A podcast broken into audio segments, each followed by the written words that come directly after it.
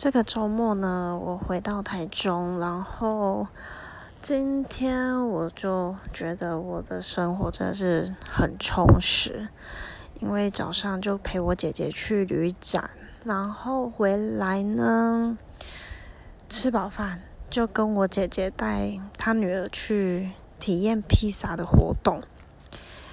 体验披萨完回来，我接着就是洗车。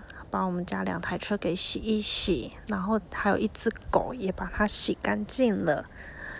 接着就是陪狗玩啦，但是把它操到累了。嗯，狗年纪也大了，果真耐就是不耐吵。